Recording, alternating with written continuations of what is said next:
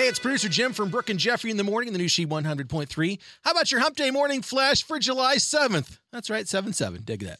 Good old number 33 from the Chicago Basketball Bulls. Scottie Pippen is poised to be the next Paul Newman. No, he doesn't have the acting bug, but straight after releasing his Digits bourbon a couple weeks ago, he launched a vegan superfood popcorn brand yesterday. That's right. Wow, really? Pippen's popcorn called Husk is available in six unique flavors moringa, yacon, and turmeric. That's one. Kale and broccoli. Okay.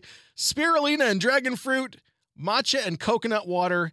And cayenne and ginger. The plant based snacks are organic and free from gluten and GMOs. Pretty confident you'll be able to find it at your local Whole Foods. Hot on the heels of the second Friends set, Lego is releasing a 30th anniversary Seinfeld set. You'll get the usual suspects Jerry, Elaine, George, Kramer, and Newman, with Jerry's apartment and a comedy show brick wall. It'll hit the Lego store and other stores in August. If you're a VIP, I think you can get it in July. And finally, after selling almost all of his property to fund his mission to Mars, Elon Musk, the CEO of Tesla and SpaceX, says he's renting and living in a 375 square foot, $50,000 prefab tiny house on the SpaceX site in Boca Chica, Texas.